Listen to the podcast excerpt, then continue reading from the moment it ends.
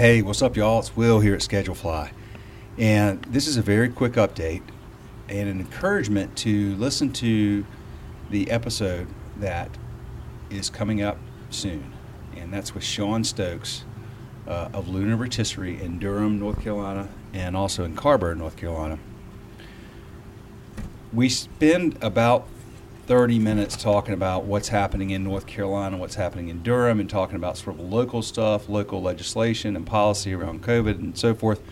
So if you're not interested in that part, don't don't dial out. Just skip forward um, to about 30 minutes in because that's when we start talking about something that Sean's been working on, which I think is fascinating and could be a very, very meaningful solution, not just for the restaurant industry, uh, for any industry that wants and needs customers and employees to feel safe inside and give them an opportunity to feel like uh, the air they're breathing is, has been cleaned, uh, virus has been eliminated as much as possible.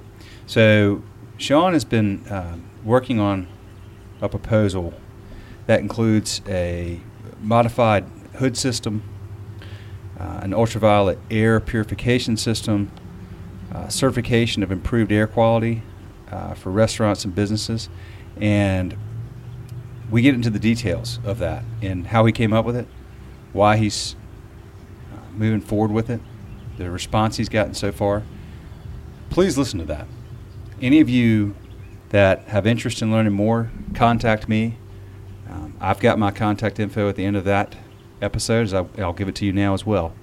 If you want to email send it to support at schedulefly.com. I get all those.